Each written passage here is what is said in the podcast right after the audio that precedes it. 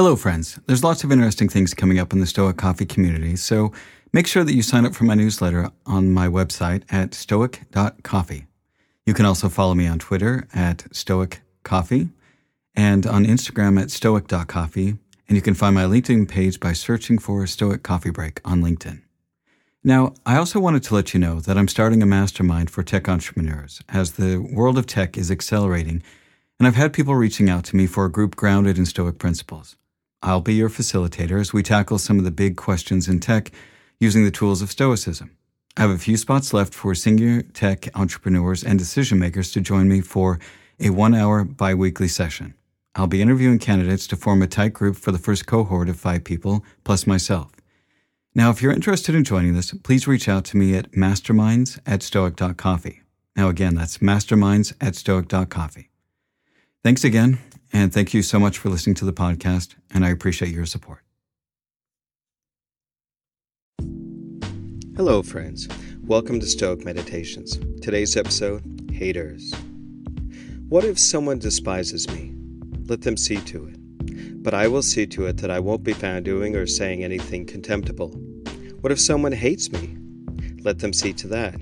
But I will see to it that I am kind and good natured to all, and prepared to show even the hater where they went wrong. Not in a critical way, or to show of my patience, but genuinely and usefully. Marcus Aurelius. How do you handle those that hate you? How do you deal with someone that is not just difficult, but goes out of their way to provoke you, trash talk you, or assassinate your character? Do you trash talk back? Do you take the bait and fight back? What if instead do you ignore their taunts or treated them with kindness? Not everyone in this world is going to like you, and that's okay. Everybody's different, everybody has the things they like and they don't. And you cannot control them or what they say or what they think or do, but you can control how you respond to them. And by responding with anger, you are allowing them to control you. When you let them rile you up and lose you lose your own tranquility and happiness, which is often the exact response they're looking for.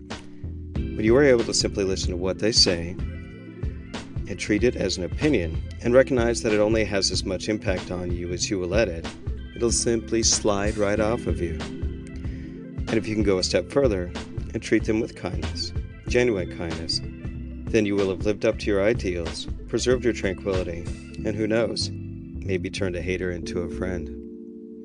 So go out there and deal with the haters as you would deal with a close friend. Treat them with patience and try and treat them with kindness if you can. That's Stoic Meditations for today. Have a great day.